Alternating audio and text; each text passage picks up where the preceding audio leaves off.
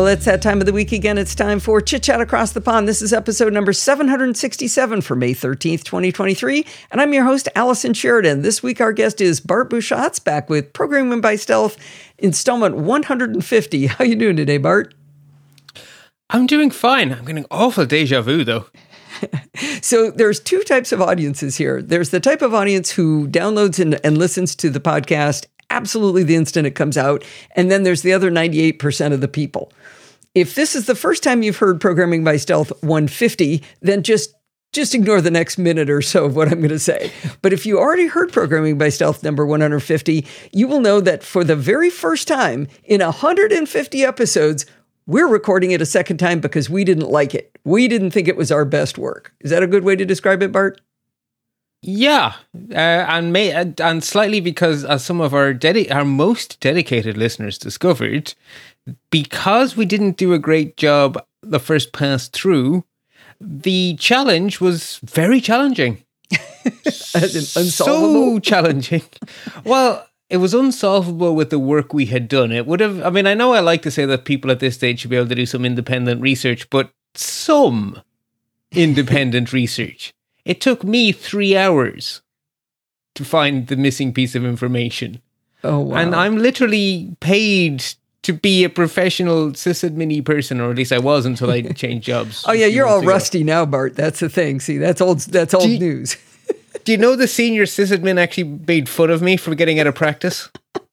I wasn't typing fast enough for his liking don't confess about this. But I, would like to give a shout out to Ed Howland because I think he might have been the first one to point it out. He was right on top of it and he tooted you on Mastodon. Yes. And I didn't understand the subtlety because I hadn't tried yet. And I was like, oh, I'm not even going to try that if Ed can't do it. So, uh, but a few other people in Slack have been chatting about it. And, um, but the other thing is, in the first recording, I was really confused a lot and that's usually something a place where where Bart and I know that there's something missing that we've got something's out of rhythm maybe I wasn't on my game I'm not sure but uh, I believe we're going to do a much better job in this episode but the other thing is oh go ahead well I was gonna, so the last time I put too much emphasis in the I was afraid of retreading old work from taming the terminal but mm-hmm. I shouldn't have been because a that was quite a few years ago and mm-hmm. b it was literally a different audience so I didn't lay a foundation.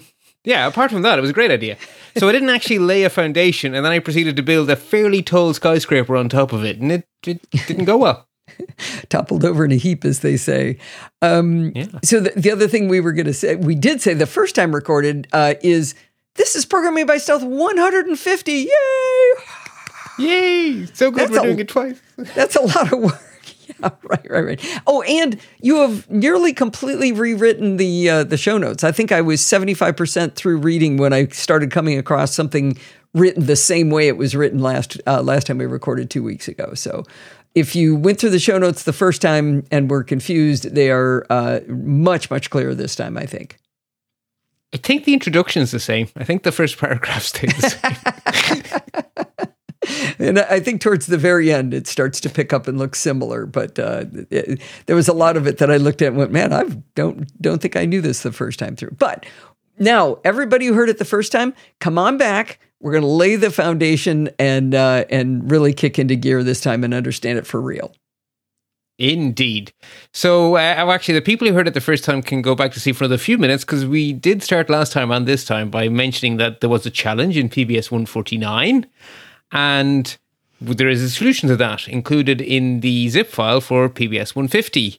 Basically, the challenge was to take the existing breakfast menu script we have been slowly building up over a few installments at this stage, actually. It's, I hadn't expected it to be a long lasting one, but it's been with us for a while. Well, it's been fun. So yeah, we can all resonate. We got pancakes, we got waffles, we got sausage. I mean, we're having having a good time. Kind of are, yeah, and they're kind of things I like. So yeah, okay, that's why.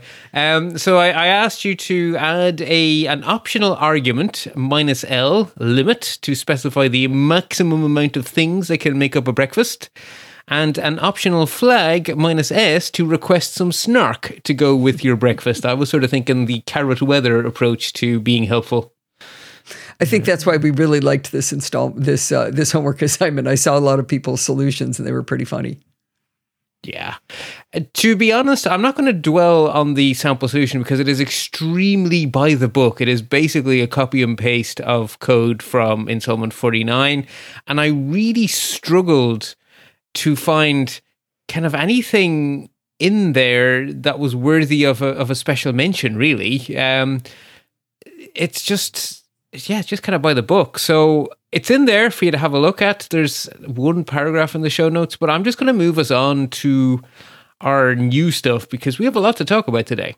Right, so, right. I would say, I mean, I think it was still a really valuable exercise because just having to do it is the whole point. Even though it was, mm. there was a lot of inventive thinking to work on this one, but to go, okay, where does the colon go to say throughout the error, and where, you know, re, I'm going to write my own errors and and how I put the flags, and and I liked exercising the muscle. That that's exactly what I hope for in the homework. Yeah, and the syntax is a bit fiddly because you're using the case statement to go through the different possible flags and options.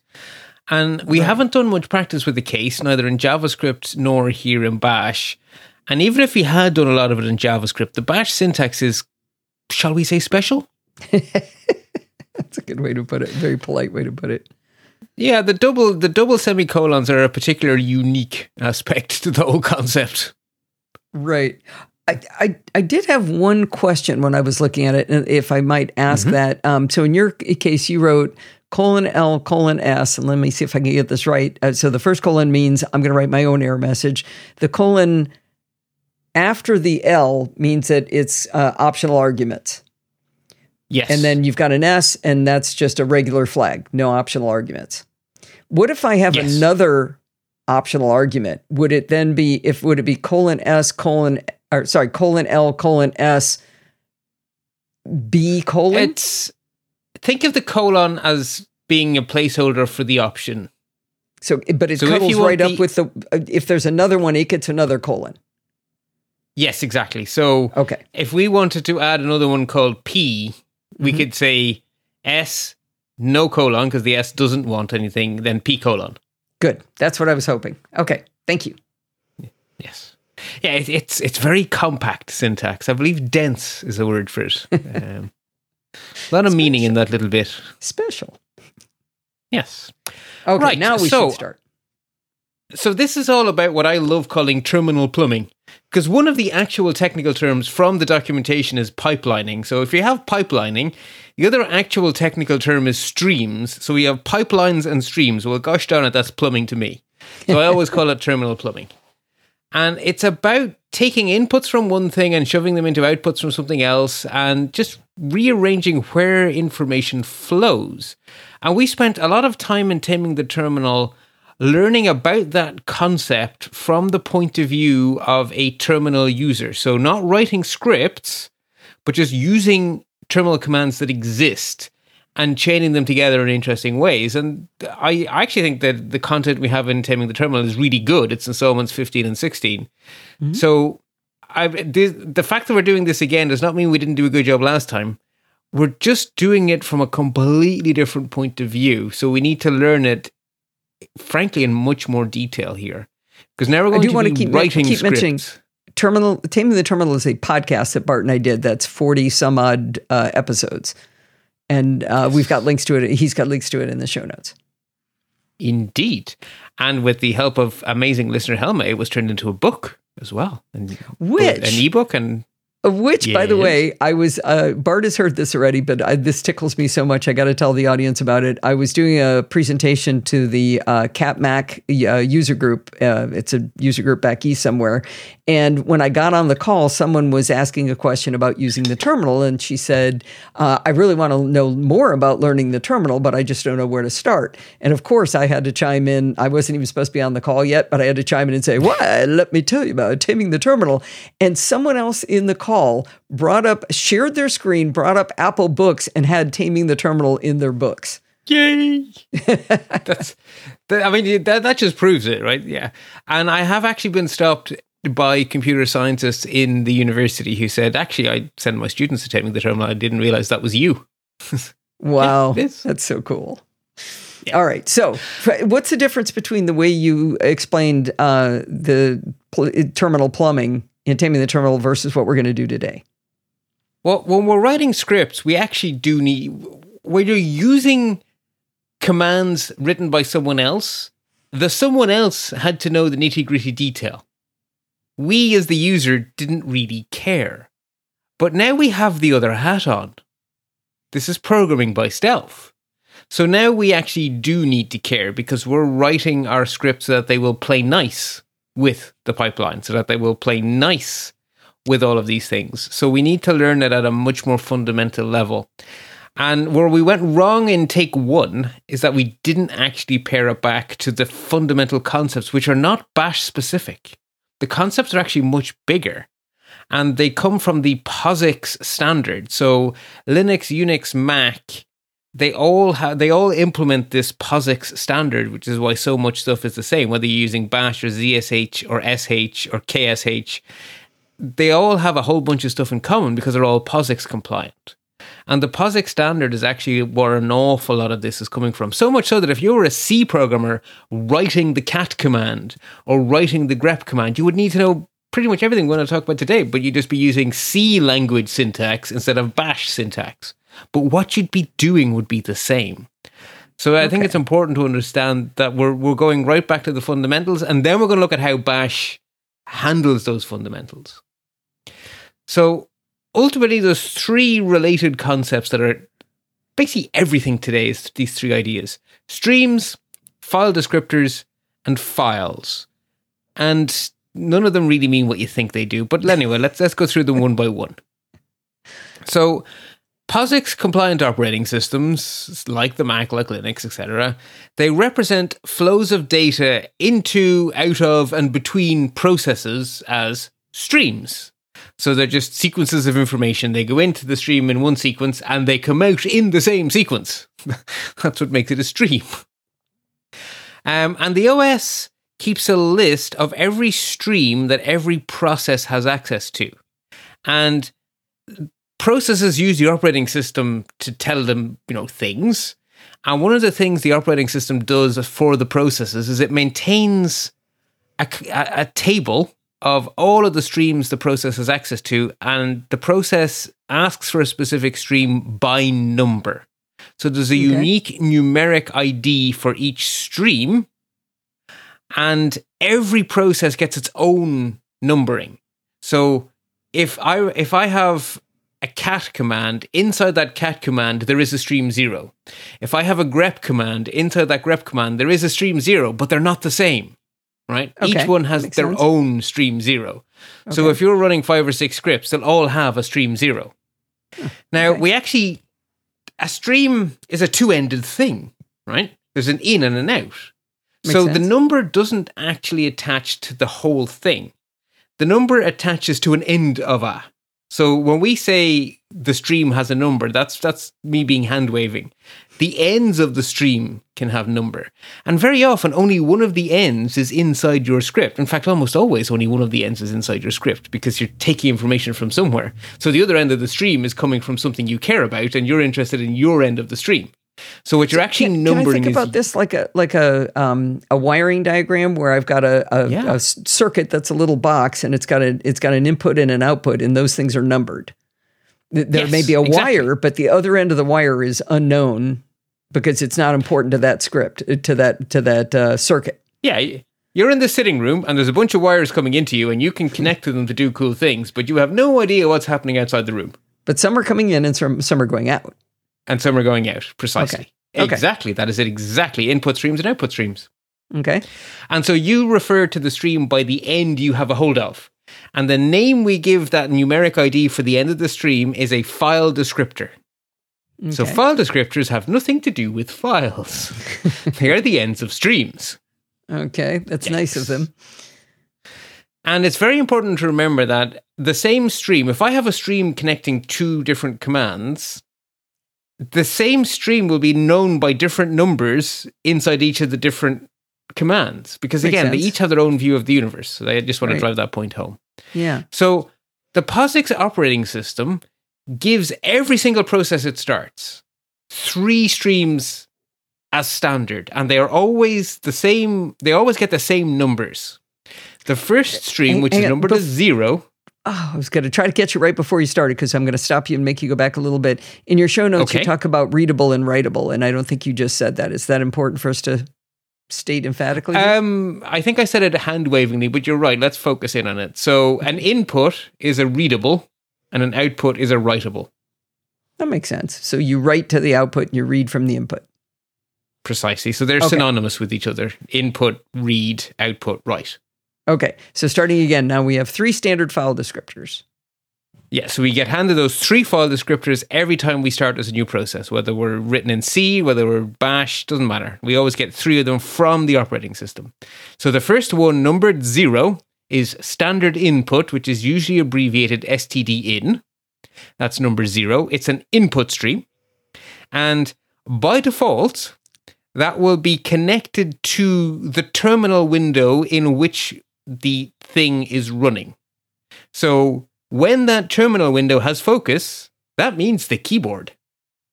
Now, if Okay. you move away from that terminal window and go into a Word document or something, the keyboard is no longer talking to that script. That script actually has nothing talking to it. It's going to sit there and wait until you focus the terminal window and then start typing again Okay, uh, if it's trying to read. Standard output then gets numeric ID 1. It's usually called std out. And this is a writable file descriptor and it is connected to the terminal window. So whatever you put into standard output appears as text in the terminal window. these are by default.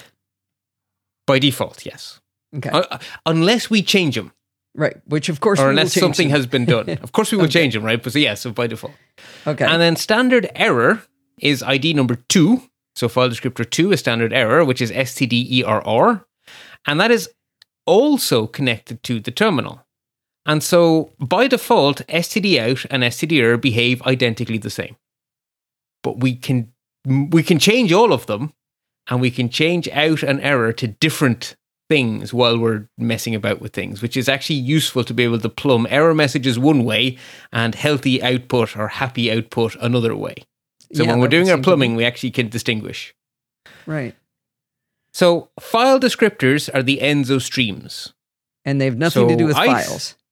They had nothing to do with files because I said the three things were streams, file descriptors, and files. So streams check, file descriptors check, files then. Please tell me files The have something to do with files. Files, like you think of them, are a subset of files like the POSIX universe conceives them. So a regular file is a file. So thankfully there is at least some sanity there, right? A regular file, your Word document, your text file, your shell script itself, they are files. That is good. Many, many, many, many, many more things are also files in POSIX brain. So in the POSIX universe, the concept of a file is used to represent pretty much anything that takes data or gives data. They pretty much all get represented as files.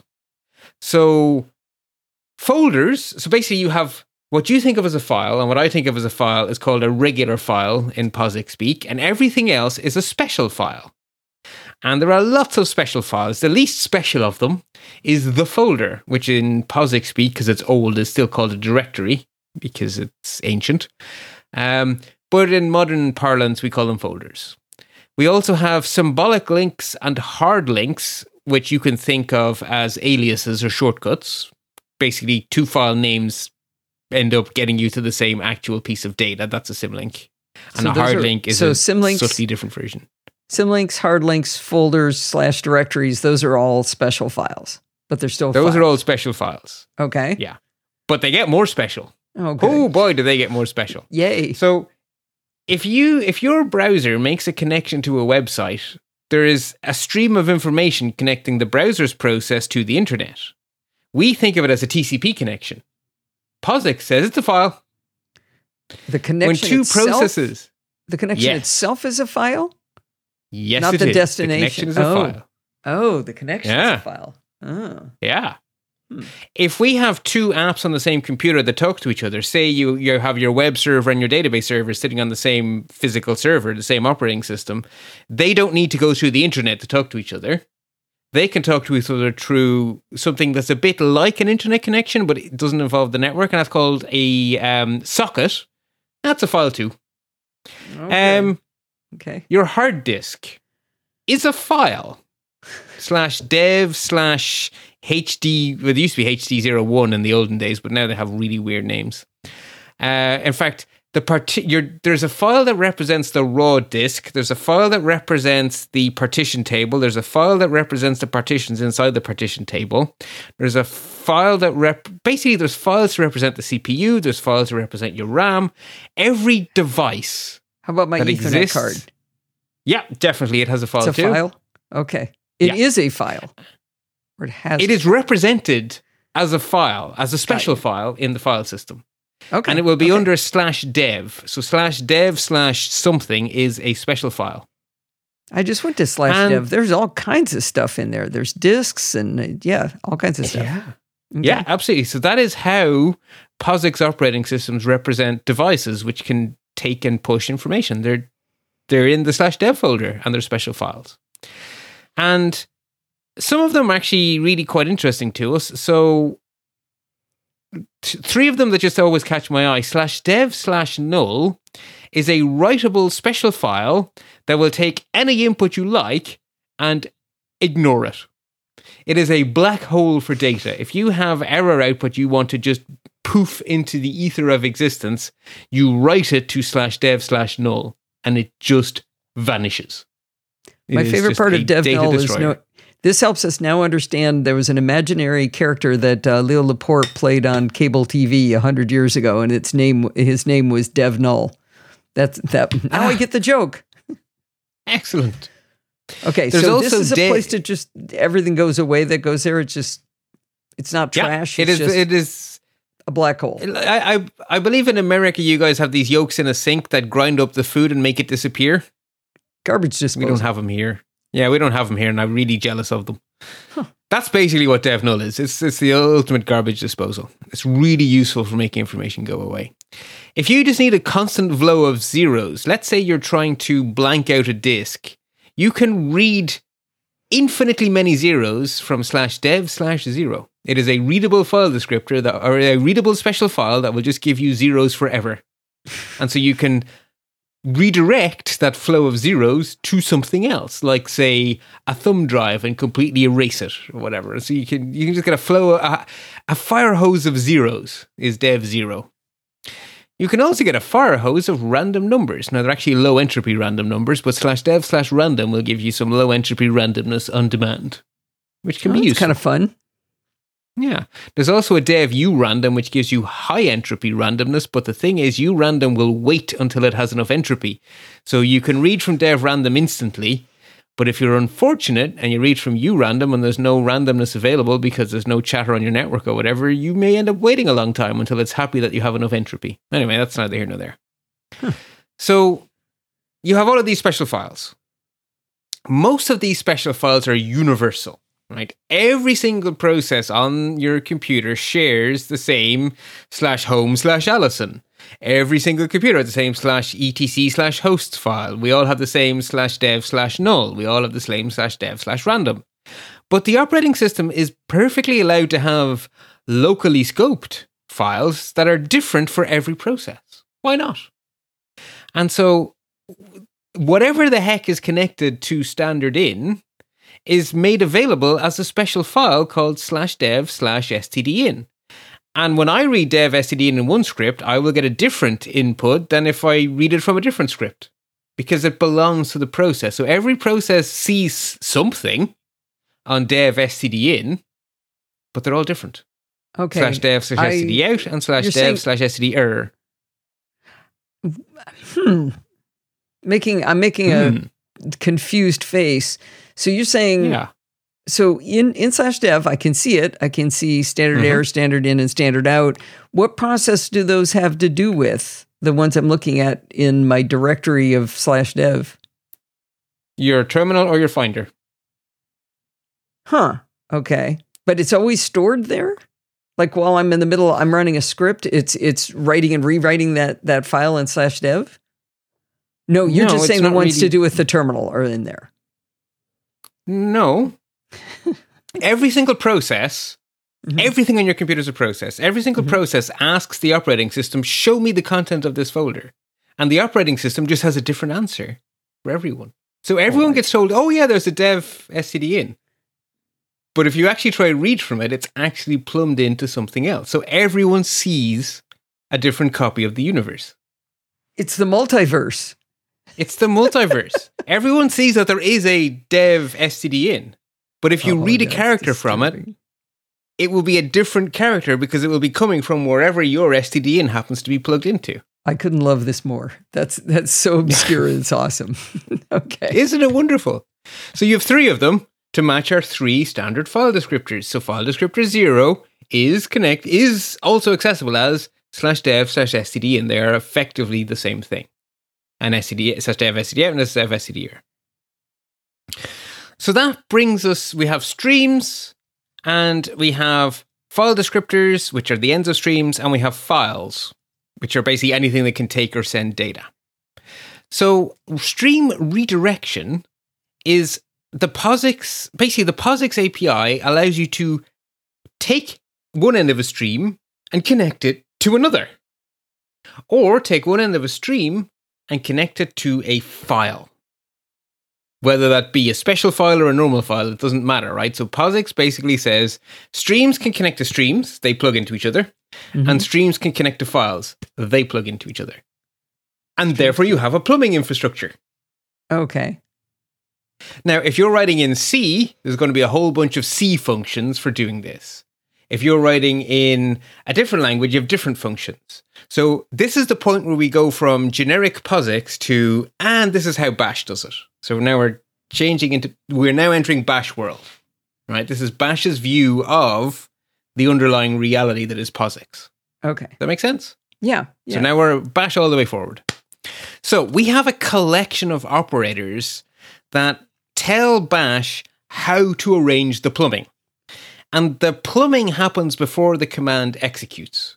So if you make use of the pipeline or the less than sign or the greater than sign that we're going to meet in a few minutes, that plumbing, that reconnection of all the different streams, that is done and then the command executes.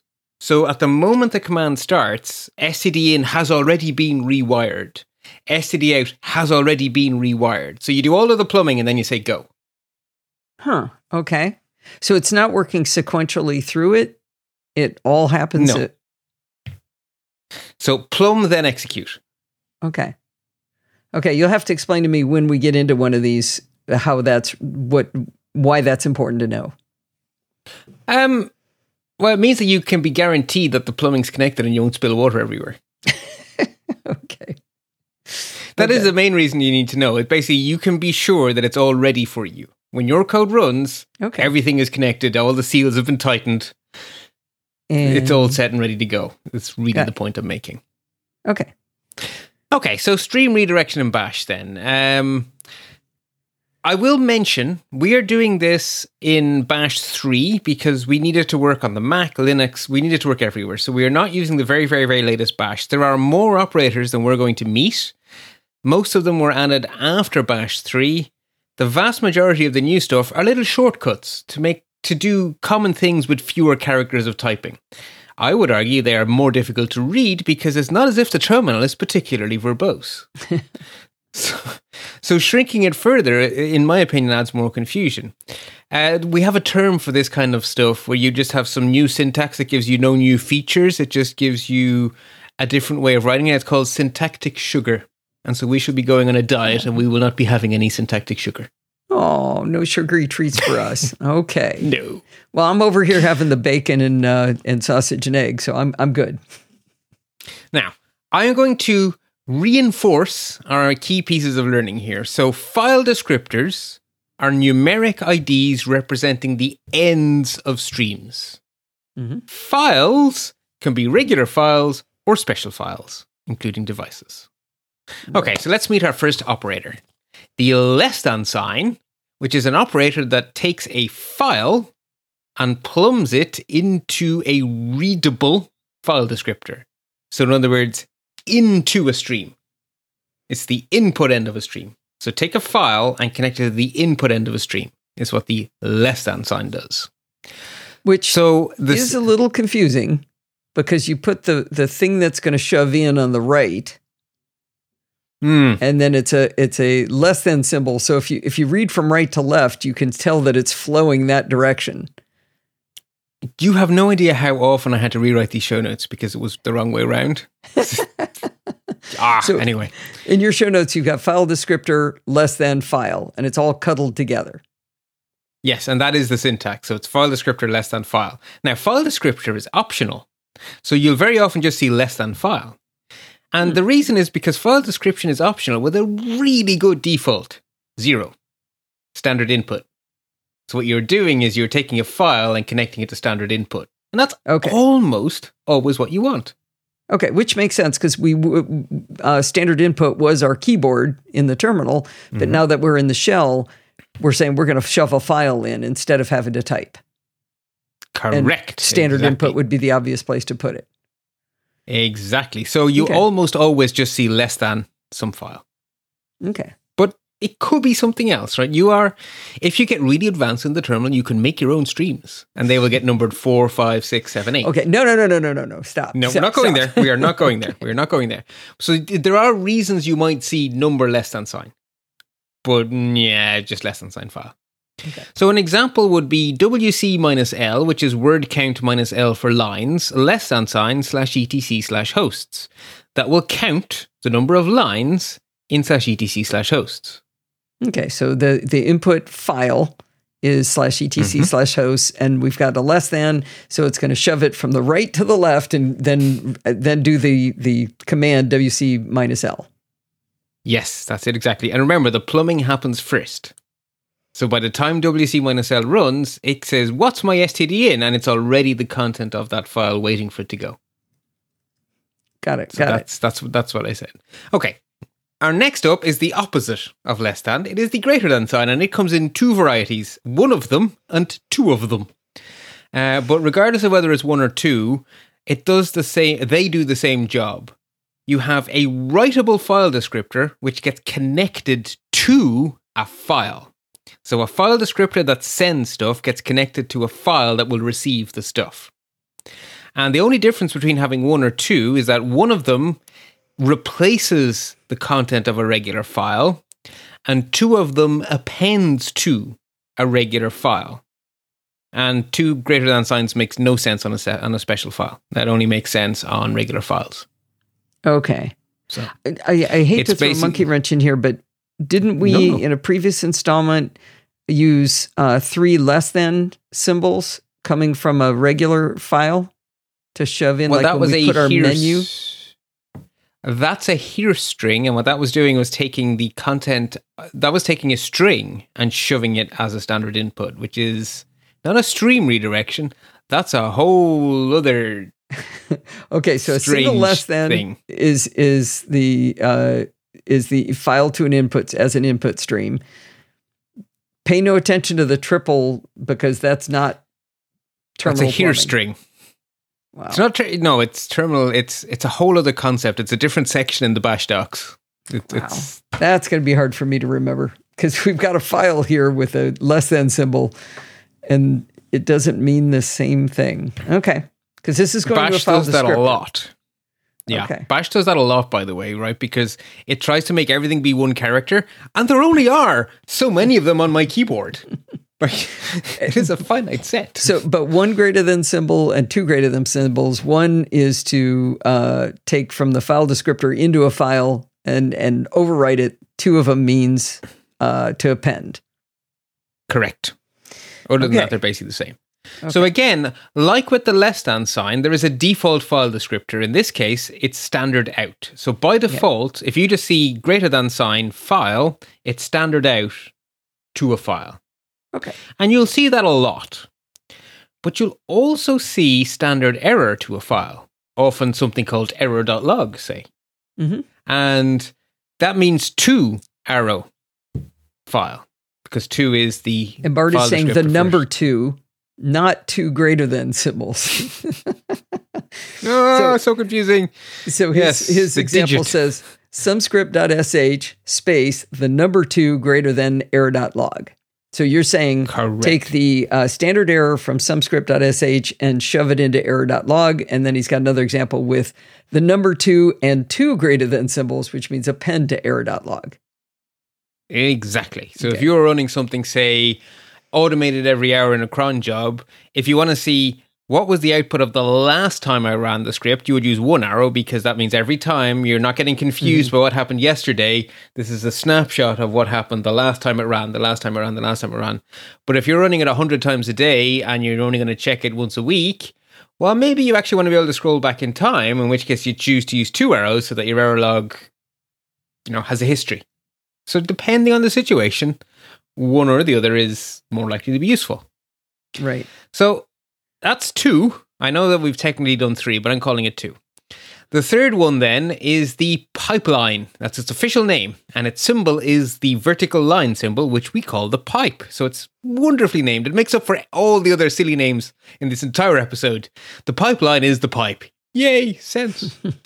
um, and the pipeline, or the pipe, has always has a command on the left and a command on the right because it is about connecting commands together. So the other two were file descriptor and file in either direction.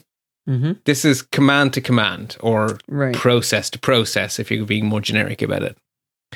So what it does is it takes file descriptor 1 from whatever's on the left, standard out, and connects it to file descriptor 0 of whatever's on the right, i.e. standard in.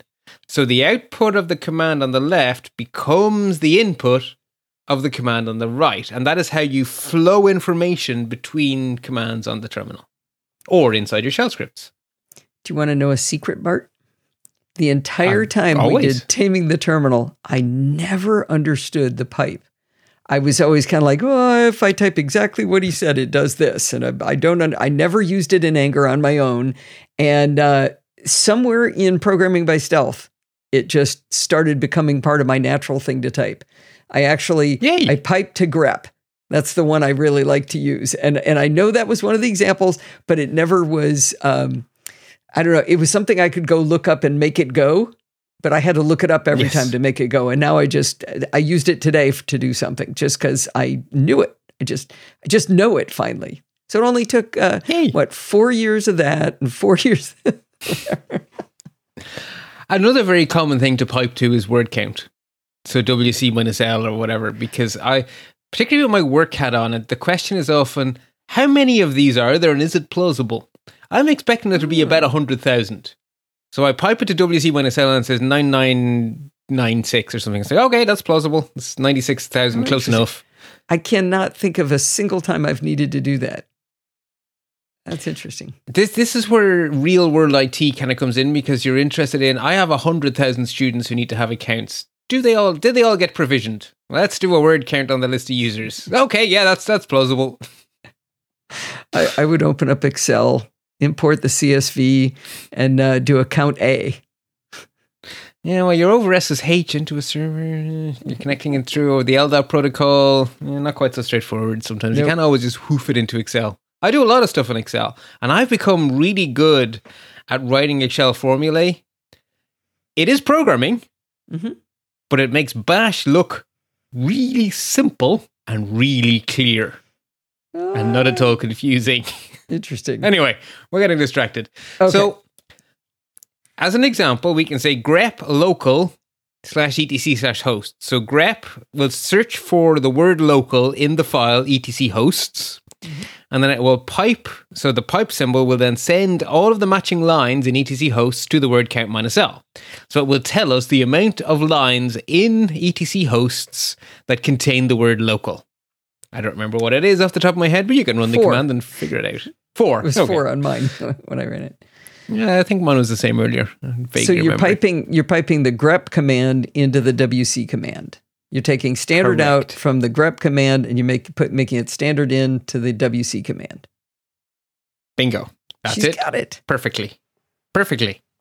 Now, the last thing we need to talk about is file descriptor aliases.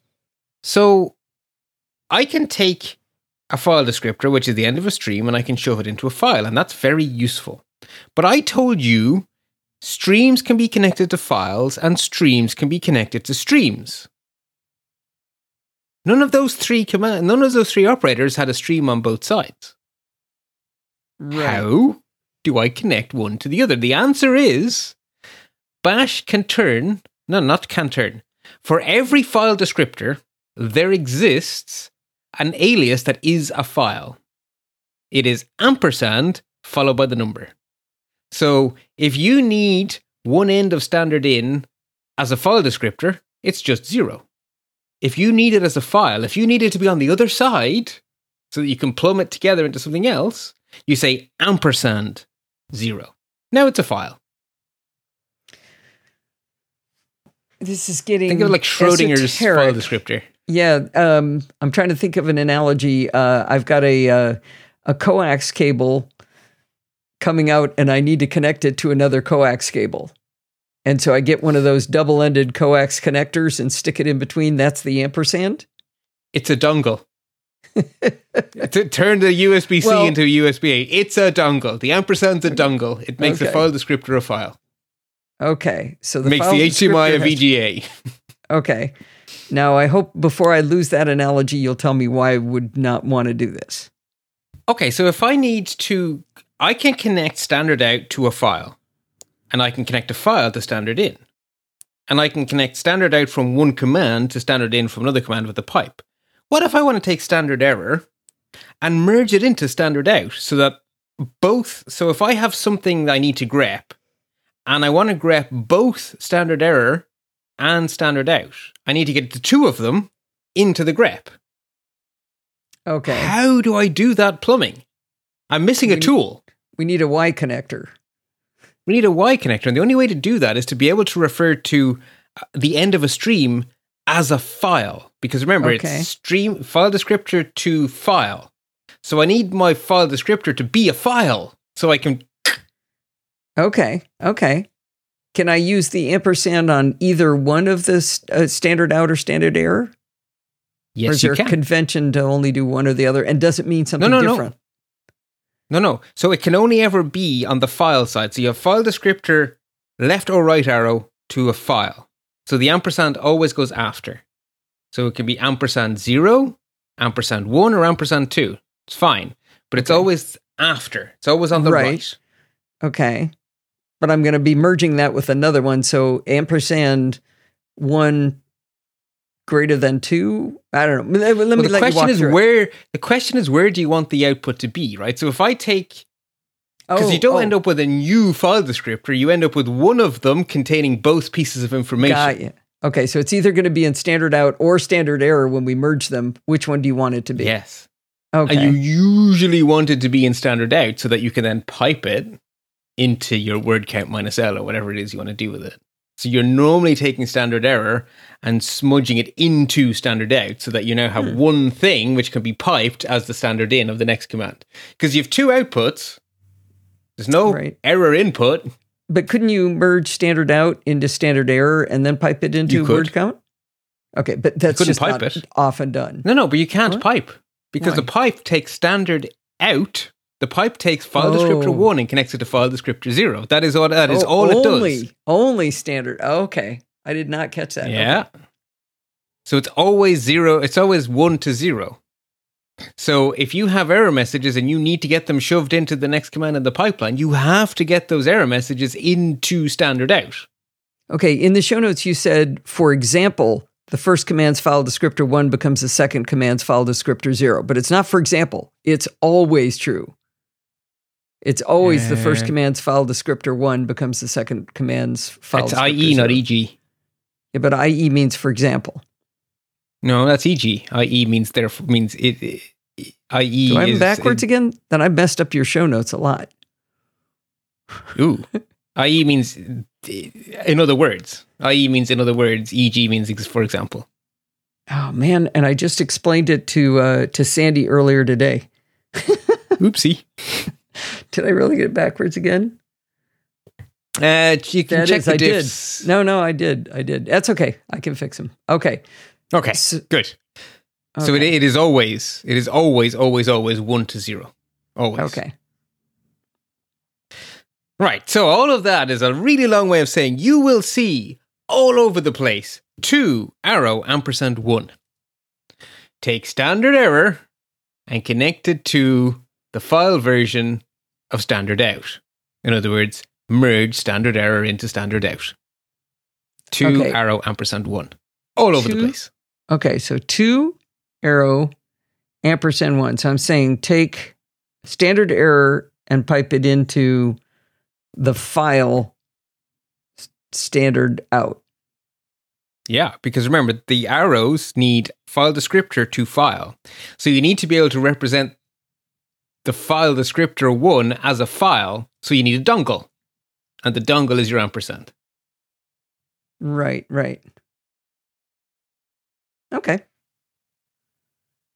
It's uh, it's weird, but that is it has to be a file on the right, and the way you turn a, a file descriptor into a file is with the ampersand. So that is, I didn't design the language, but that is that is the syntax. So think of it as a dongle. The next thing I should say is that you can have multiple redirects. So if you have some command and then you take the forward the regular greater than sign to send standard out to output.log, there's nothing to stop you also taking the error stream and sending it somewhere else. So you can say some script.sh space greater than sign output.log space two greater than sign error.log. Okay, so I'm going to stop you right here. When I read this in the show notes ahead of time, I was surprised. So, sumscript.sh, when we say greater than output.log, that means by default only take standard out. And Mhm. now that has nothing to do with the next command, which is two greater than error.log. It's still looking back to that original file. It's not taking Correct. something from output.log. No. So it's No. those aren't So- strung together. They just both happen to be talking to some script.sh. They are two redirects that apply to sumscript.sh. The only thing that connects commands together is the pipe. Everything else is about Yeah. setting up street, you know, it's jiggering the plumbing. So we are saying when you run this script over here, we're going to rearrange the plumbing and then run the script. So I'd like you to make two changes to the plumbing, then run the script. So the first change I'd like you to do is take this what would have been the terminal and shove that into output.log. And I'd also like to take you the error output, which also would have been the terminal, and shove that one over there. So you can imagine uh, the old switchboard. But you can absolutely say it in the opposite order two greater than error.log Sure. and greater than output.log. Correct, because the important point is the plumbing gets done and then the command executes. That's what I was going to come right back to was was that why that was important was we set up all the plumbing and it, they could be almost on like on two separate lines. They're two parallel commands. They don't have anything to do with each other. And they're both Correct. talking to some script. Okay, but when And you do pipe, that's a left to right thing happening. Yeah, pipe joins commands, whereas the arrows don't. They're just rearranging the Yeah, plumbing because they're yeah. files on the other end. That's really and there's nothing to stop you having a less than sign and rearranging standard in as well. Like, there's really no reason you couldn't have a third one on that line just to confuse the, the heck out of yourself. Actually, that makes me feel better because remember I was confused. I felt like it was writing from the from right to left, uh, but it really isn't. It's these are the the things I want to set up, and they're all going to act on this. Now you had the the less inside cuddled up against some script.sh or the file or whatever we had there before, and I, I remember pointing it out. The cuddling is always on the right of the symbol, not on the left. So if you scroll back up, the cuddling would have been. No, you've uh, when you explain the less than op- uh, operator, your example says file descriptor cuddled up less than file. Ah, okay. So in the example here, the the file descriptors are empty, apart from the two, which is Oh yeah, you dog. Yeah, yeah, yeah, yeah, yeah, Yeah. yeah. That so that's Yeah. not a So there's an invi- a file. That it's a file descriptor. There's an Okay. invisible one, right? I could write some script sh space one arrow output.log, two arrow error.log, but the one is the default, so you generally omit it Yeah, just because it's yeah. confusing enough as it is. Let's not throw ones about all the place as well. One hundred percent. I did not understand this on take one of 150. PBS it's not straightforward. Yeah. Everyone copies and pastes it, and everyone gets muscle memory for it. Very few people understand it. Was very, it hard very to, few. Was it hard to explain it? To write it and explain it? Very. Okay. Very hard to explain it. And I can promise you there are sysadmins with 20 years experience who don't understand it. They just know that if I put this magic incantation here, the right magic happens. You should bookmark this one to send them. Do you know what that means? I'll, Actually, uh, ooh, me, I'll be bookmarking for me. a sysadmin test.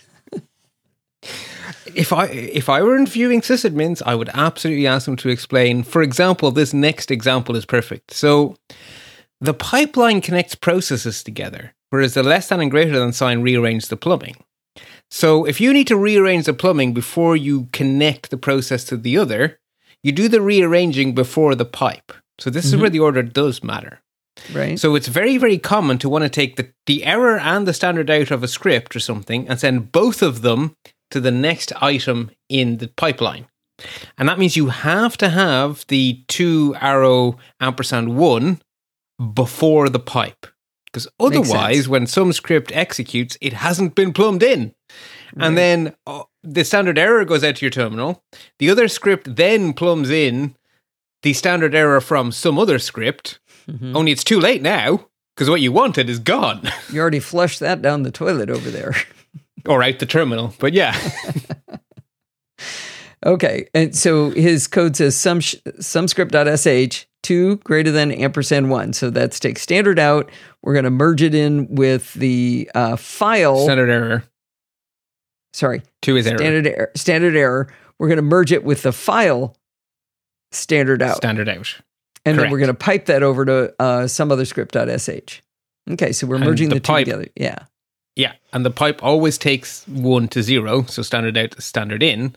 Therefore, when the pipe happens, it now has both our errors and our not errors, and they get shoved into some other script. Which okay, then... so that's that example again where you couldn't say one greater than ampersand two. Well, you could, but the pipe wouldn't have anything to to take.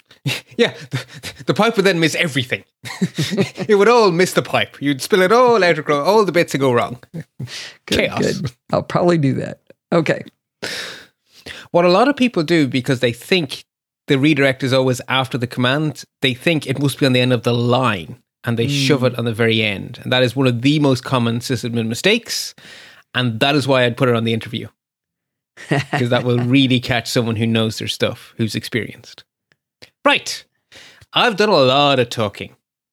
Let's do some doing. So, no new concepts for the next while. We're just going to see them happen. So, okay. my standard, my challenge solution seems like as good a script as any to play with. PBS 149 challenge solution.sh sitting in the zip file. So, the first thing I'm going to do is I'm going to take a file and shove it into standard in of my script. And the file is also sitting in the zip file. It's called favoriteorder.txt. And it is a fascinating file that contains three lines of text two, three, one. now, if you run my script without any sort of chicanery, you will notice that two is pancakes, three is waffles, and one is done. So if we now pipe that file into our script, then instead of reading from the keyboard every time it asks us what would you like for breakfast, it's reading from that file one line at a time. So we will order pancakes, waffles, and then we will finish. So if you say dot slash pbs149 dash challenge solution.sh space less than sign favorite order.txt, it will just never ask you because the keyboard has been replaced with the file and it will go two, three, one. Pancakes, waffles, done. Okay. And you'll just see it happening. You just see it on screen. Right. Yay. So that, that is makes, that redirection. Makes, that makes perfect sense. The next thing we can do is take our output and shove it somewhere else. But of course, we're, we're still going to take our input from favorite order, but we're now going to send our output to transcript.txt. So dot slash pbs149 challenge solution less than sign favorite order greater than sign transcript.txt. So we're taking standard out and we are shoving it to transcript.txt. And okay. what do you see if you do a cat of transcript.txt? You'll see it says choose your breakfast, as many items as you like, added pancakes to your order, added waffles to your order. You ordered the following two items pancakes, waffles. Now, what you will have noticed is that the output but was before before you jump to the to the part about the output because that is the most important thing. But I've, I've been meaning to ask you this. Uh, when I mm-hmm. do that, when I uh, shove the favorite order in, but I take standard out and I send it to transcript.txt, it it shows me the menu, uh, but then it writes hash question mark hash question mark hash question mark percent. Those are the prompts that you were not seeing yourself typing into because they're coming from the file. Okay. Okay. Inter- okay, so That's, I'd have to go yeah. back and look at your code to see why it was. So you just had a question. Well, it's mark? select. It's a. It's it, there's a bit of because we're only seeing part of what's going on with the select. Oh, okay. The prompting is having some debris on your screen.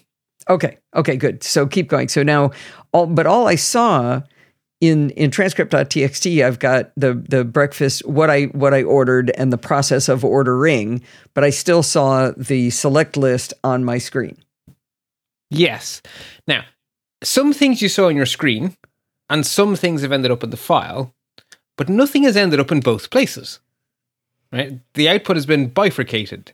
Some of it went left and some of it went right. And the reason for this is now clear to us since we understand there is standard error and standard out. So the greater than symbol on its own, without a number before it, means take standard out. So everything that was on standard out went to transcript.txt, which means everything we saw on screen went to standard error. And if you read the docs for the select command, it says the set of expanded words is printed on standard error output stream. Oh, interesting. That's why you still saw it. So you might actually have to when you're when you're using this if something unexpected happens, go look at the command you're using and where does the output go? Yes, and you can replumb it. Right, right. But you might look at it and go, "Well, where'd that come from?" Right. Usually it means, oh, standard error. That's usually how it works, right? You have your arrow to send it to your file, and then you still see it on screen. It's like, hang on a second. Oh, standard error. Okay. That's where you copy two paste. arrow ampersand. Um, yeah. yeah, two arrow ampersand one, and away you go. Right. So let us now fix our code so it's at least consistent because you notice that one of the dumbest things is it says select your food was on standard out, therefore it went to the transcript. But the list of options to pick from went to standard error. mm-hmm. So it was on screen, but the actual prompt wasn't. So right. let's update the code so that it actually goes to standard error as well. At least we'll be consistent. Okay. So you will see there is another version of my sample solution called pbs150a-menu.sh. And what it has done is it has added arrow ampersand 2 to the end of a bunch of echo statements, the ones that I want to go to standard error. So no file descriptor means take standard out, send the to ampersand 2. In other words, the file version of standard error. So echo will send to standard out. We are saying, no, no, no, no, no, no. Over to standard error with you. So you want those things to go to the screen.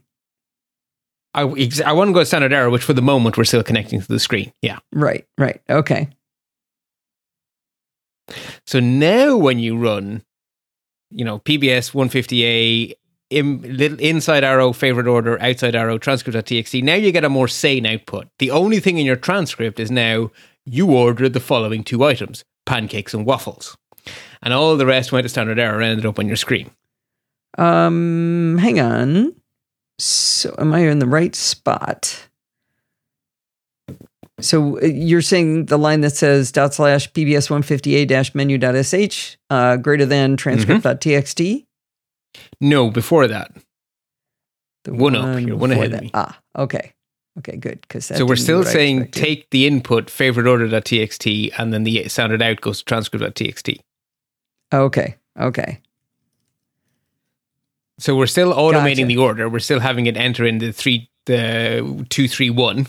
Yeah, so it's showing saying, me you added pancakes to your order, you added waffles to your order, but then it just stops magically. But if I look at transcript, it says you ordered the following two items: pancakes and waffles. Yeah. Okay. So basically, the conversation was on standard error, and the mm-hmm. results are in standard out, and that's a we now have a same division Sensible of these two things. things. Right. Right. Now, if we take out the less than sign favorite order.txt and we make it truly interactive again, it now works interactively. Because we can actually have the conversation with it and choose some muesli and uh, I don't know what else I put in there that was vaguely healthy, like a banana. Or I don't know if there was a banana in there. Actually, now I think about it, it should have been. So you can okay. now interact with it, and then when you're finished, your order goes to your transcript. Got you. Got you. Okay. So think carefully about which of the two output streams you use for what. Right? There's no right answer. You're the script writer. You have a tool, and you choose to use the tool however it makes sense. But choose so you can't really control. Well, can you? Let's see.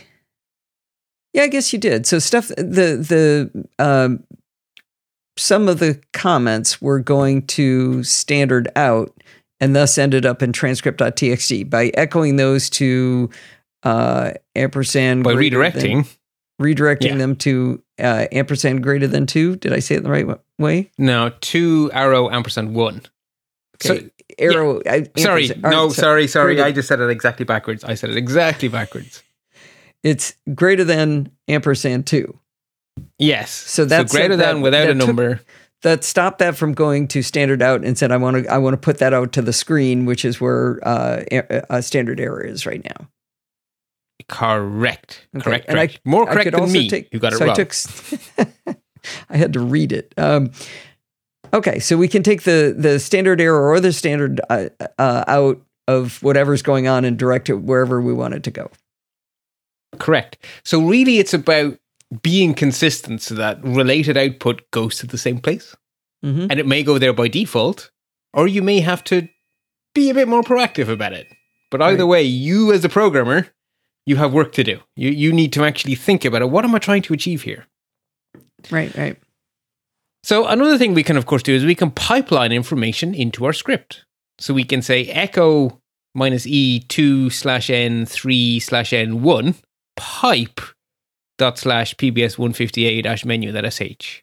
Okay, so, so echo minus creating e, a file, you're just saying here's yeah. what I want you to input. Exactly. So echo minus e preserves the slash. Sorry, interprets the slash n's as actual new line characters. That's what the minus e does. Otherwise, it actually prints backslash n, which is not useful. I learned that one on my own uh, when it didn't work in my script. I, I've I've had to find that out on my own a few too many times. I think it may finally have sunk in. So in this case, Echo writes the standard out. We then pipe that to become standard in. Therefore, it becomes the actions in our menu and we could redirect that to something else. So we could basically send that to WC minus L to count how many things there were in that order, or how many lines there were, which is a heading and then um, two, uh, three outputs. So anyway, there we have it. Um, now, ooh, I can't spell oblivion. I'll fix that. Hit save. So we Wait, can also send. But you did. You our, didn't actually. Uh, you've got. You did have a lead into the next section. So the answer that came out was four. Yes, be, sorry, but the output to standard error is coming from our script is confusing things. Yes, thank you. That was my setup. Okay, so in our command, we have our echo minus e piped to our script, piped to WC minus L. So standard out hasn't gone to transcript.txt this time. It's gone to another process, word count minus L. But all of the, like, you know, choose your breakfast, all of that glop it still went onto your screen because standard error is still connected to your terminal. Now, we're automating the menu choice by piping standard in, and we're sending the output to the word count. So all of that glop is 100% useless, right? It's not achieving our goal at all. We're telling it, I'll choose this and then count. I don't need to see that. Okay, so you're, you're talking about the stuff that's showing up on screen, the standard out. Yeah, it, no, it is standard error, right? Because standard, standard error sorry, sorry, minus sorry. L. Right, right. Okay. So it's very common to want to get rid of all of that glop when, in these kind of situations. And we do that by redirecting standard error, which is 2, to the magic black hole that is dev null. So if you go echo minus e 2 slash n3 slash n1, pipe that to our script, and then space 2 arrow slash dev slash null, pipe wc minus l, which means that in the middle step, we take all of standard error in that middle bit of the pipeline and we shove it into the black hole. And then only standard out will continue to the word count. Good. Now, everybody else has probably figured this out, but when you're saying arrow, you mean greater than but it's a faster way of I saying do. just say arrow. Everyone does. And it doesn't make any sense. No, it's, a fine. It's chevron. kind of like an arrow. It's saying shove it that way, where Yeah, the pointy exactly. end Shove goes. exactly. Okay. Okay. So let's now look at some considerations when we're writing our own scripts. So it's kind of obvious, but I'm going to say it explicitly so it's not implicit. Every, whatever the standard in, standard out, and standard error were for your script, every command you start within your script inherits those by default. Now you can change them, but by default, if your script has been sent to a file, all of the things in your script are going there too, unless you change them. Right? If you think about it, we use the echo command inside our script. So if the echo command hadn't inherited our redirections, it would never have ended up in transcript.txt. So I'm restating the obvious here, but if your script is redirected, everything in your script is redirected. If your script calls another script, calls another script, it's all inherited. Okay. Yeah, that guess that seems intuitive. Yeah. I, again, I'm making explicit the implicit. Okay. Uh, otherwise, things would be really weird. Like, sort of imagine a universe where that wasn't true and you couldn't actually do anything useful. The other thing that we kind of sort of know already is that reading a stream is destructive. If like think of it like a river. If you take a bucket of water out of the river, it's out of the river. So a stream is a sequence of information coming at us, and we use a read command to take one line of it, or we can use another command to take it all. But when we take it out of the stream, it's gone from the stream. Now, don't worry. If I turn a regular file into a stream, have I deleted my file? No, you haven't. So what's actually happened is that a copy of the file has been turned into the stream. And so you read the copy, and as you read it, it gets destroyed. So if you need to use information later, you need to save it somewhere because Okay. the stream is gone, right? It's it's ephemeral. So we actually do have to capture standard in if we want to use it later. So we have a couple of ways we can capture standard in. So the read command is a way of reading one line at a time from standard in. What it's really doing under the hood is it's reading one ifs at a time. Right? So the dollar $IFS special POSIX variable is the input field separator. And what it's basically saying is keep reading standard in until you meet one of these. And then it stops. So when you say, so that's why changing ifs to the blank string makes read empty the stream. Because I don't care how many new line characters you give me, I'm going to keep reading because I don't have an input file separator. So if you want to read the entire content of a stream in one go with the read command, you set ifs to the empty string and it just keeps reading forever until it until the stream is empty and then it stops because the stream is empty. Now, I don't like doing that because if I change the value of ifs and then I forget to put it back how I found it, I have now made spooky action at a distance. And so I cause used dollar ifs. I changed dollar ifs to something to to solve a problem of not being able to find the new lines. And um, when I showed you that, you said "ooh," and Mm-hmm. you got the spooky action at a, at a di- distance thing. But if you have discipline, isn't that what it's for? It's its whole job is to be changed and then put back. Yes, but it's a very crude technique that dates back to the very early days of it's it's inherited from Shell as opposed to being a good way to do things. Like in the 70s before we knew better. Okay, so so your your weak sauce, if you have to resort to it, it means you just didn't figure out the right way to do it. Mm. Is that harsh? Mm, that's that's a little bit too harsh. There are times where like there are times you have to actually genuinely write assembly language. But you shouldn't do it unless you have to because it's kind of dangerous. And the ifs is kind of like that. Most of the time there is a better way. But I am not going to tell you that it's always wrong because Okay. that's that's too strong. I did figure out the right way to do it and didn't have to use it. But uh, boy, it was offered as the solution all over the the internet. Told me it was the right way to do it, Bart. The internet is awfully sticky sometimes. Because what happened is someone asked their sysadmin friend from the 70s how you do this, and their sysadmin friend from the 70s said this, and it worked. And that is now stuck on the internet forever. and ever and ever and ever amen. And no one really understands bash, so they just copy and paste it and it just spreads. okay. That's how it works. Now, I prefer to read all of STD in at once using a technique called slurping, which I love. Uh, and we can use the cat command with no arguments because if you open the man page for cat, it says by default it reads standard in and sends it to standard out. Now we know that dollar open round bracket some command close round bracket takes whatever the output of that command is and shoves it into a variable. It's the value of that command is how I've been describing it to you, but it's actually standard out becomes the variable's value is really what's going on. So if I say some variable equals dollar open bracket cat close bracket, I have just slurped all of standard in into the variable, whatever I called it, in one go. But uh, we don't know what standard in is. Right. But it's just this is a script that will whatever it is. A script has standard in. And There's always one. Yeah. If it's if it's going to run, it's going to have to get a standard in from the keyboard or Correct. from a file or okay. Exactly right. So if so, i need to read my input i don't care where it came from right? I'm just saying uh, you will send me some input i will accept that input and then i will do something. I can just take all of the input i was given with dollar open round bracket cat close round bracket. Okay so it is literally cat. It's not you could use any other command. It is cat that takes all of standard in.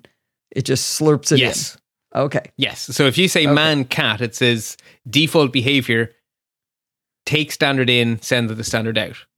So its default behavior is to do some very simple plumbing. Okay. And then standard out is being, because we gave it the dollar symbol, it's saying shove that into this variable name.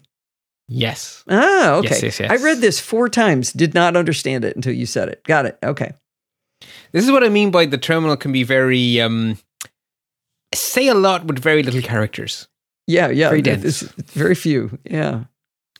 So we have an example script called PBS 150B Naive Shouter, that is uh, which takes input, turns it into all caps, and then outputs it again. So it shouts at you. so it's just the input becomes equal to dollar open bracket, or sorry, open parens, cat, close parens. Then it says the output becomes equal to dollar echo, the input, piped to TR and then some special regular expressions, in fact. Uh, the TR command stands for translate and it takes a string of characters and it maps them to another string of characters. So, in other words, this is going to take lowercase a and map it to uppercase a, lowercase b and map it to uppercase b. It's a translation from lowercase to uppercase, is what it hmm. actually is.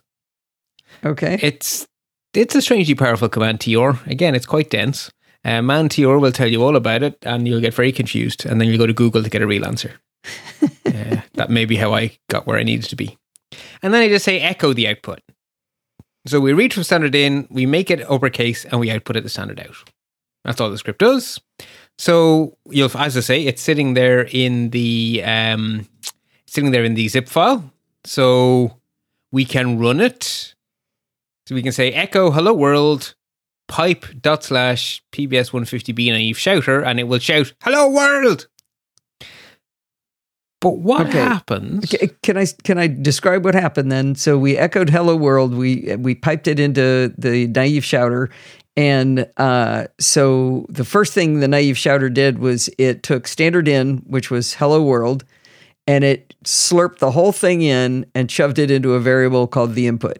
And then we Correct. ran this fun- we ran this command that changes it all to up- uppercase.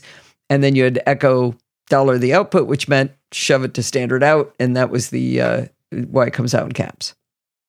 Correct. Okay. Perfectly described. Right. Perfectly okay. described. So this worked brilliantly because standard in had some information. We slurped the output of our echo command. Mm-hmm. Therefore, it worked perfectly. We had something to slurp.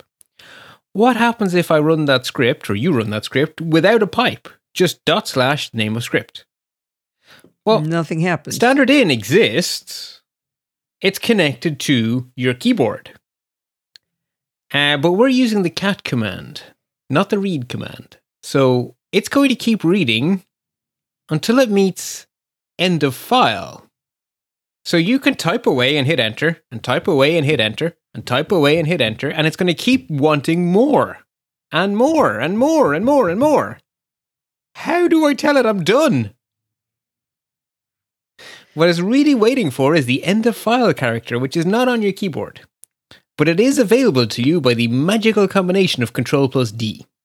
So when you're finally done being frustrated, hit Control D and it will stop. So it not only stops, it does something very odd. So I typed in ABC in all lowercase. Mm-hmm. Then I hit Control D and it wrote capital AD, capital B, capital C. Yeah. Why did the where did the D come from? Uh, it must have been your Control D, unless you maybe you right, maybe right, you but it put it after the capital A. Maybe maybe very- I, I can't t- I can't tell. I don't remember that happening, but Yeah, well, I tried it twice just to, in case I, you know, fumble fingered it, and it does. So it takes it does the capital A, and then it goes, oh, I got the D, and then made it a oh, capital, okay. even though it was a control D, not a regular D. That's that's spooky action at a, at a distance there, Bart. yeah, it is. But you really don't. Basically, you shouldn't end up in a situation where your users have to know to type of Control D. Okay, Right, good. Okay, That's why we call it a naive shouter. So we actually need to be a little bit intelligent when we slurp standard in. Now, my first thought was, well, there must be a way to just ask Bash, is there something there? Like, is standard in empty or is there some information in it for me to take out? And that's actually impossible if you'd like your script to work everywhere. It Hmm. sounds like it should be easy. Tell me, is there something in the stream? Is the stream empty? You know, it's like, does this river have water in it? Should be an answerable question. But it is not unless you use bash 5 when you can use the bizarre incantation read minus t zero, which will then have a success code that tells you whether or not there was something there to read. It reads nothing, but tells you whether or not it would have succeeded if it had. Okay. It doesn't work on the Mac. Uh, So it, it's not cross platform. Now, So we actually need to take By the way, your your show notes say never on a Mac. There is a reason Apple doesn't ship the latest version of Bash. It's not that it's behind. It's that they have a an Apple disagrees with the license for Bash four and above. Correct? Yes, it is. Oh, such a such a philosophical argument. But the the GPL version three is different to the GPL version two, and some people have issue with it, including Linus Torvalds. Um, uh, so it's not a particularly niche position. Um, Okay. but Bash four is GPL three, therefore it is not on the Mac. Okay. And I just wanted. To, I, to I just want to make sure people didn't think it was just old and stupid. no, it's It's just philosophically old and stupid. old. yeah. uh, oh, it's a nerd fight. Okay, so, So- we still have to have a way to know whether it's standard in has content to slurp. Is there a workaround? Yeah, and there is. The workaround is to copy what everyone else does. Basically, be like everyone else. So, cat and grep are under the same restrictions as my script and your script. So, how do they handle it? The answer is they don't detect, they make you say, take it from standard in. So, they make Oh. you tell it to go slurp. And there's So a be- be convention. explicit. Yeah, so the, it's a two rule algorithm. If there is if there are no files specified, so when I just say cat with no arguments, Mhm. it says, "Oh, you must have meant standard in. You didn't tell me anything else, so what else could you have possibly meant?" I'll go slurp. The grep command is kind of the same behavior. If you say grep space one argument, that means grep pattern, and that should be followed by where to search. But if you just say grep pattern, well, you didn't say where, so grep goes, well, I assume you meant standard in then. If you tell me nothing, I'll assume standard in. So that's the first part of the algorithm is if you didn't tell me somewhere, Don't all commands assume standard in? Why are you no, all it- commands have a standard in. Oh, but cat and grep are different. No, no. Whether you choose to slurp them is your choice, right? Every command has a file descriptor called zero connected to something. Okay. Do they choose to read from it? Okay, let me see if I can say that then. So cat and grep uh, do have a, a, file descriptor zero. So they have a they have a standard in, but whether or not mm-hmm. you're you need to tell them whether or not to read from that explicitly. Right, because if you read from it when it's empty, it'll wait for you to hit Command D. Got you. Control D. Yeah. Control D. Right. Right. Okay. Right. So the first rule is if you didn't tell me where to look, I'm just going to read from standard in because, well, why else did you call me? Why are you asking me to search for a pattern? Well, you know, why are you asking me to print something out? Why am I here? Right? It's sort of an existential question. So it assumes if you didn't tell me anything at all, read from standard in. The second thing is if you do give me a list of files to go and cat or grep, I will check each one. If the file name is the symbol minus, I'm going to read standard in. And basically, I'm going to use minus to represent standard in. If you give me anything other than a minus, I'm going to go read that file. So if you cat minus is the same as cat. Okay, good. That's what I was going to say. Why do you need to say a minus if ah, cat so, doesn't require it? Okay, so cat can take arbitrarily many files and concatenate them together. So you could have header.txt minus footer.txt. That would take the content of standard in and stick it between header.txt and footer.txt. that was the top of my head okay. going off. No, let me let me no, try no, to let me, let me let me try to do it again because I might be able to get okay. there. So the the minus is standard in, but it can be one of a list of things that can be the input. And and it doesn't yes. stop it from talking to taking an input file. When it runs into one of those, it's not like it's got a got a, a finish line on it or anything. It's it's what exactly. exit or anything. It okay. Yeah. All right. It's just a code word. If I, it's like if, if I say the sp- the sparrows are nesting in the winter, that means I'm a Russian spy. If I say minus, that means go read standard in. Okay, I didn't follow the Russian spy part, but okay. I, th- I, I think isn't that a thing it. in spy novels where you like sit down next to someone in a coffee shop and say some silly innocuous sentence, and it means I'm the Russian agent who is here to meet you? Have I been reading too much James Bond? Maybe I've been reading too much James Bond. Anyway, okay, it's just a, it. it's just a it's just a code name for go read standard in. Right. This is a lot easier in in human language conversation than it is reading the show notes because it just says I, am not complaining about the show notes. It's the only way you could write it, but it says it checks each path uh, file path to see if it's the string minus comma, and if it is comma, read from standard. It's like wait, what? Mine? Wait, what? but now I understand what you're saying. Okay. Uh, and the good news is that even though it's a minus dangling on its own, getopts does not get confused. So it oh, will actually so work with getopts. So it's not looking for a flag or anything. Yeah, because it's just a minus all by itself, and because so many so many things implement this convention that a minus on its own is will be interpreted as standard in, right? It doesn't right. It doesn't actually mean it. It's just we've all agreed that we'll call it minus, right? It, that, it, that it's a convention. Really, really interesting. So make sure you cuddle your your minuses when you do want it to be a flag. Because right, well, otherwise it's always going to be two arguments. Yeah, yeah, yeah. Okay. So we have a shouter that is not naive. So PBS 150C shouter, and this implements what I, what I just said in English is here in Bash. So uh, we've also added an optional minus B flag to prove it works with getopt. So the minus B is an optional flag that stands for bang. So if you put a minus B, it should shove an exclamation mark after it shouts at you. So we take the input, we shout it, and then we shove a minus, we shove a, an exclamation point on the end if you said minus B. I just needed something to prove to you that it works with getopts.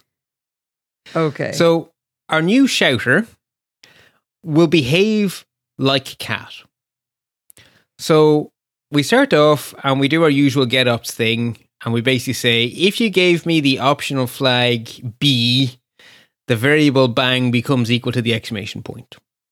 So that all of that is just our standard getopt stuff. Mm-hmm. So now we come to the bit where we have the algorithm. So what text is going to be shouted? Well, I'm going to start by saying text becomes equal to the empty string. So I'm going to start by saying I have nothing to shout. So then I said the first point of my two point algorithm was if zero files are specified, read from standard in. So I say if dollar x dollar octothorpe, dollar pound sign, dollar whatever other Cash. aliases we call this bloody symbol is equal to zero, then text becomes equal to our slurp command, dollar open parens cat close parens. Okay. What does dollar uh, hash mean? So we're going back four weeks now to when we talked about special variables. Dollar octothorpe is the number of arguments. Okay. Thank you. It's one of the strange ones that actually makes sense because dollar one is the first argument, dollar two is the second argument, dollar hash is how many were there? Okay. Okay. Good. Yeah. So All if right. there are no arguments, read standard in. So that's the point one of our little algorithm. So point two was go through all the other files, and if it's a minus, read from standard in. Otherwise, read from the file. So for path in dollar at. So what was dollar at? Also going back four weeks. That's all of them. Correct. So we're looping over our arguments. Right. So every time we go through the loop, path will be the next argument. Mhm. So in our loop, the first thing we say is is path equal to minus? Mhm. If it is, slurp. Text plus equals dollar cat. Dollar open parens cat, close parens. Else, read the bloody file. So text becomes equal, uh, text plus equals dollar cat, dollar path, close our parens. Done.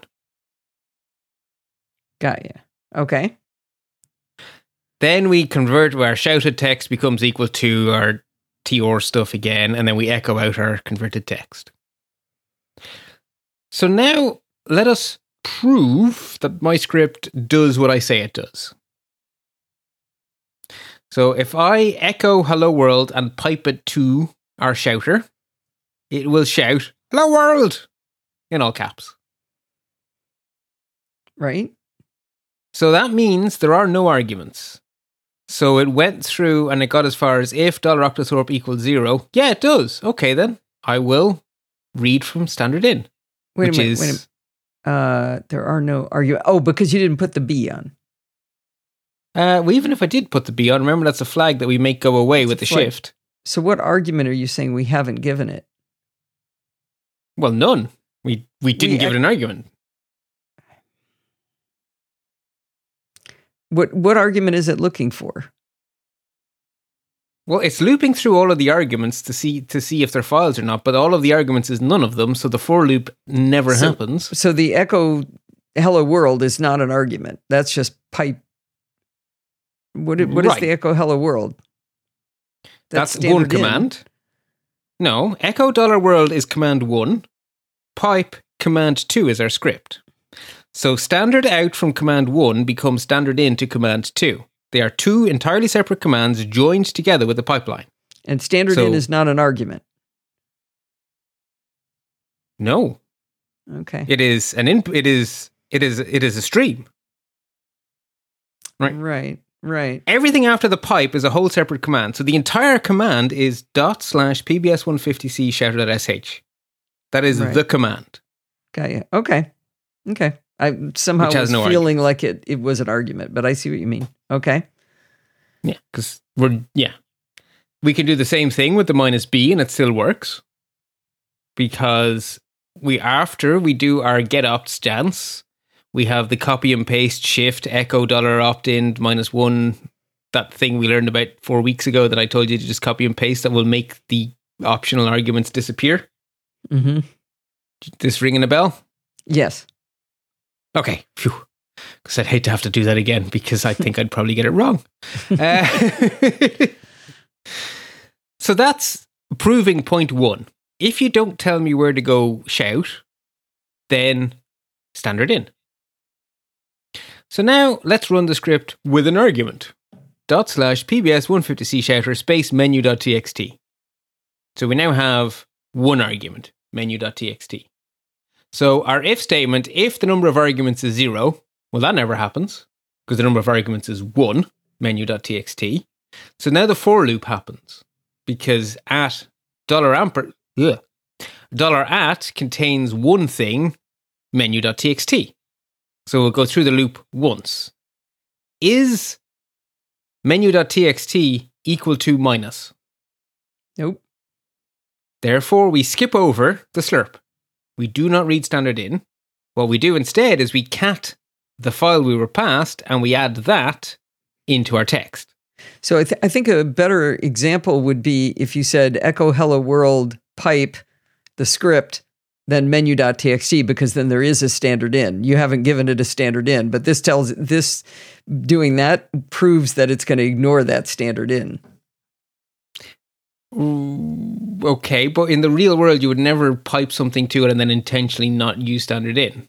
Right, but what I'm saying is an artificial example of ch- showing that it's had a standard in, but it went because with the with the example of just saying this the script menu.txt, it had no standard in to look for. Well, I guess I guess it proves it doesn't wait at the keyboard.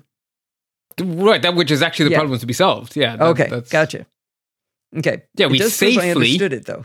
okay. Yeah, exactly. So we have safely piped when we when it made sense to pipe. We've safely slurped when it made sense to slurp, and we've safely not slurped when it didn't make sense to slurp, which is our problem to be solved. No control D shenanigans here. It actually did the right thing. And we can also uh, use the minus to have the menu.txt get shouted and to have standard in get shouted. Mm. So if we say echo minus e slash n slash n hello world piped to dot slash pbs 150c blah de blah de blah minus b space menu.txt space minus. There's a lot happening here. So we've sent the string new line new line hello world as standard in. So that's sitting for our script as standard in. We've set the minus b flag to say add an exclamation point on the end. That's also sitting in our script now. And then we have two arguments. So let's let's look at our code. Is the number of arguments equal to zero? Definitely not. We have Right. a minus and we have menu.txt.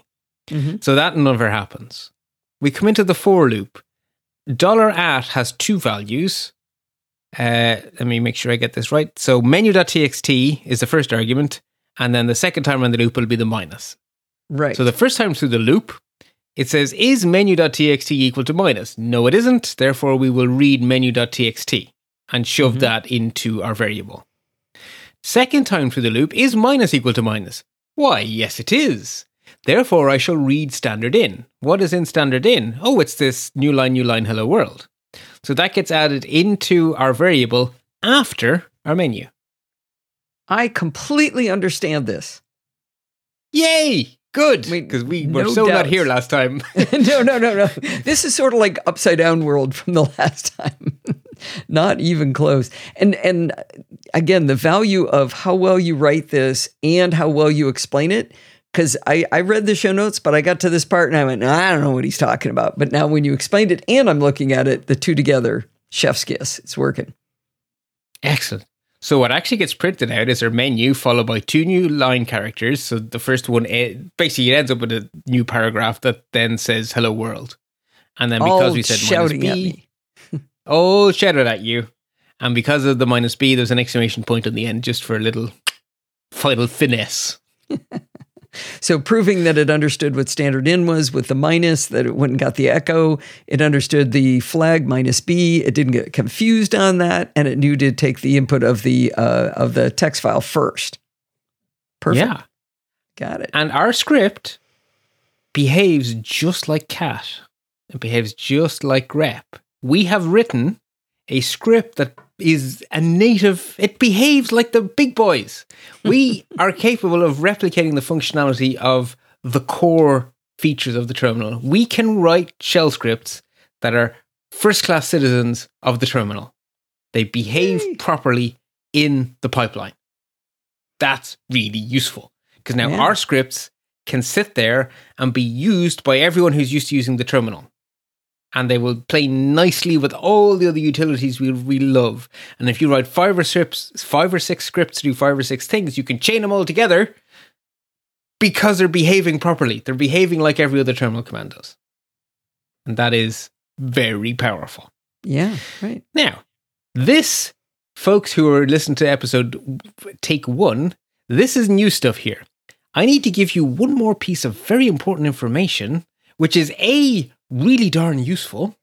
So darn useful, you will need it to do the challenge. Only I didn't realize that you would need it to do the challenge. So, we know that out of the box, whenever the terminal starts a new command for us, a new process, a new script, it gives us a standard in, a standard out, and a standard error. And unless we've done some plumbing, it's the keyboard and it's the terminal twice. And that's great. But what if we need to have our cake and eat it? What if we need to take stuff from standard in and we need to write stuff to standard out and we also need to absolutely positively always get something from the keyboard in the middle? Oh. So, the most common example of this is you can use the SSH command to run a command on a remote server. And you can pipe the command you want to run to SSH. And you might want to take the result of that remote command and do something else with it. So you want to pipe the output of SSH to something else. Mm-hmm. But in the middle, you need to get a password. SSH oh. needs to say to you, I need your password. Please type it in. Standard and you don't type that in connected. your script, by the way. Oh, heckin' no, you don't. Yeah. Very good. Okay, oh, put this on the test know. too.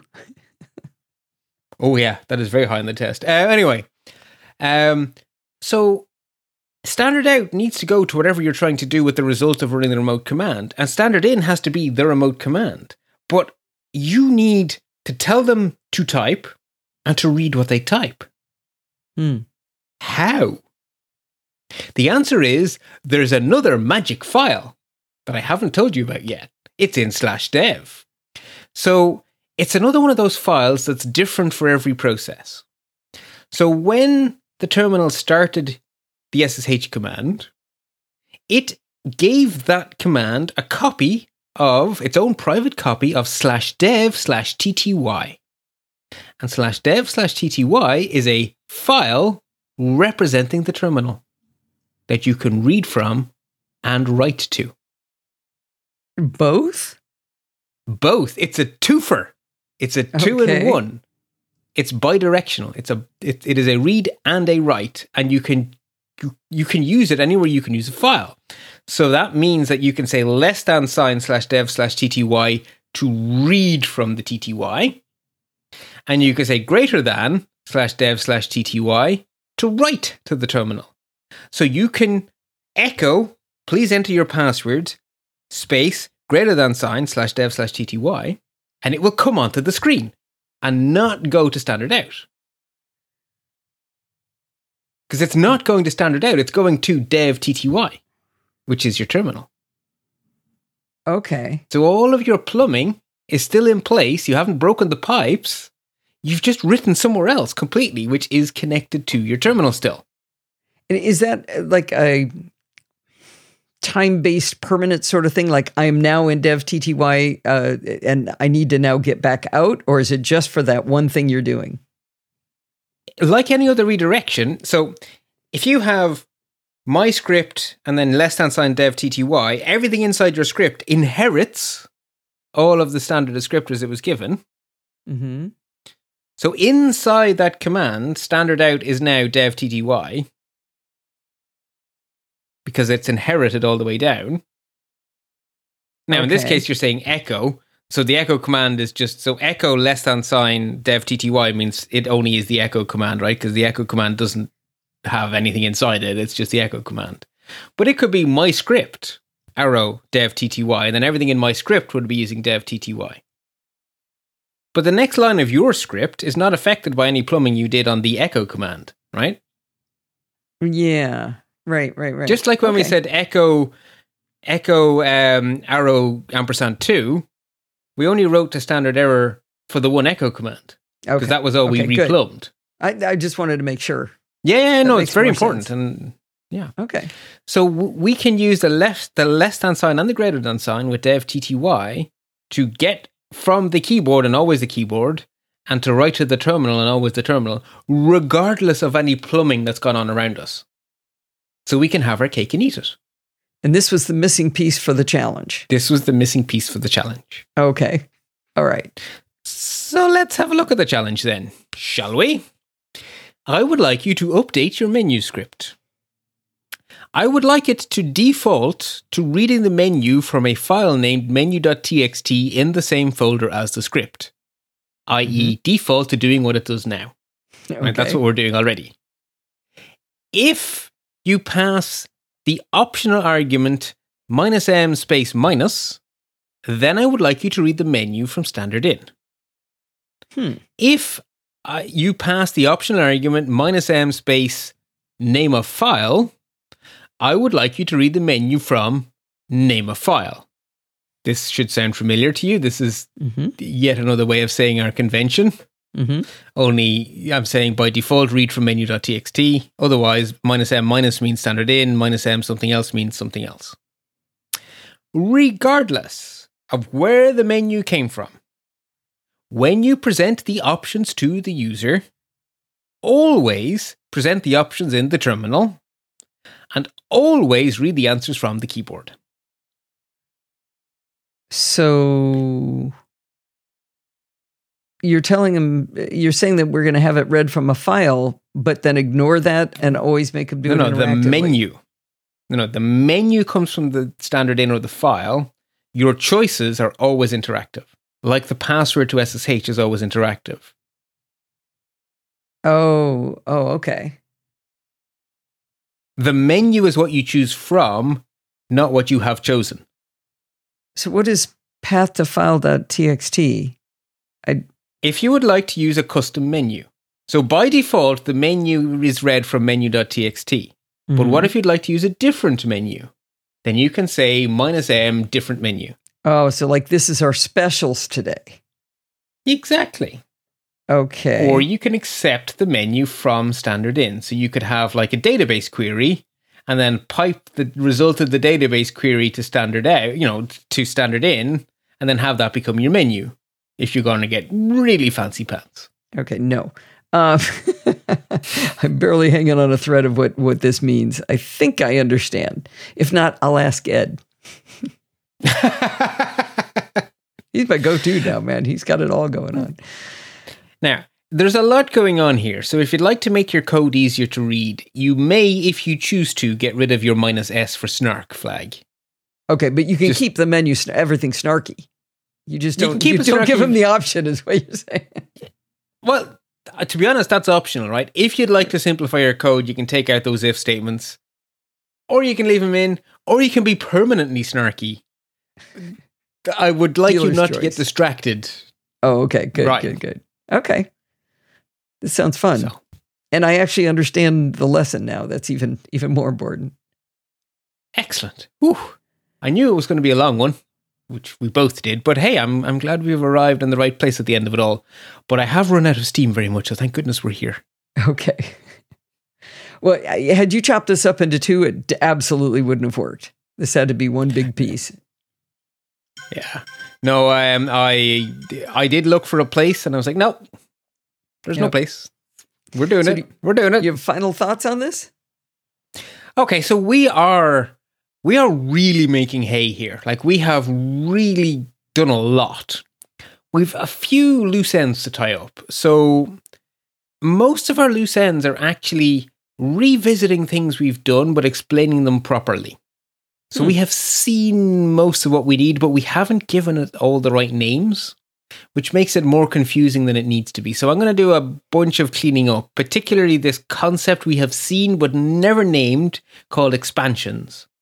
But before we do that, I need to teach you something really practical. There's a better way to give output than echo. It's printf and it's way more powerful. So the first thing we're going to do is better output with printf. And then we're going to circle back we also need to have a little bit of a better look at the scope of things, which will make it safer to mess around with dollar ifs and its ilk. okay. Uh, we learn a little bit more about how to do that in a controlled way. And then I definitely want to talk, just finish up with a good explanation of what all the different brackets mean. and what I mean by these expansions because you have round brackets, you have two round brackets, you have curly brackets, a lot of different brackets going on here. And actually, they do make sense. But we've met them higgledy piggledy bit here and a bit there. so we should pull it together. And one of the reasons I'm keen to have the pull it together episode is it will be a quick reference. Yeah. Oh, for me, I, I would love as that. much as for anyone else. Instead of okay, go over to this lesson and then that lesson, and I'm using the PBS index from Dorothy and asking Dorothy where did that go, and she tells me where to go find things. Probably be be better to have it all in one one wrapped up place. This has been a great series, and I'm glad we're, I'm glad we're not done yet. But uh, it's been it's been super super fun. I've mentioned a few times here that we have a Slack community, and uh, you get to that by going to pbs.com. I'm sorry, podfeet.com slash slack where you can meet uh, people from all of the NosillaCast uh, at podfeet podcasts but there's a programming by stealth channel in there it says pbs and that's where all the really nerdy people hang out and bart occasionally drops in when he has time and answers a few questions or makes his own little snarky comments as well so uh, i highly or encourage you to love heart. Yeah. I, I often I often love heart things. That's true. There's a little thumbs up. He's he's definitely very positive about everything in there. But uh, uh, the entire trick to joining is going to podfeet.com slash slack and joining. There is no there are Yes. no hoops to jump through. We never have any spam. We've never had any bots. We don't shh, don't tell anybody, but it's secretly awesome. Yes, exactly. And that's because we say it, not type it, I guess. But yeah, it's a it's no, a- I type it's a- it too. I don't know why. You get the good. Community you deserve, Tom Merritt always says. which is one of the things I love most about working with you because you curate an amazing community. It's, it's one of the funnest things about being involved with the NosillaCast is all the Nosilla castaways. Such a group Yay. of rocking people. right. Okay. Well, folks, lots and lots and lots of happy computing until we reconvene uh, for the penultimate bashing. So anyway, talk soon and happy computing. If you learn as much from Bart each week as I do, I'd like you to go over to lets-talk.ie and press one of the buttons over there to help support him. He does 98% of the work here. I'm just the stooge that listens to him and asks the dumb questions. If you go over to lets-talk.ie, you can support him on Patreon, you can donate via PayPal, or you can use one of his referral links. I really hope you'll go over and help him out. In the meantime, you can contact me at Podfeet or check out all of the shows we do over there over at podfeet.com. Thanks for listening and stay subscribed.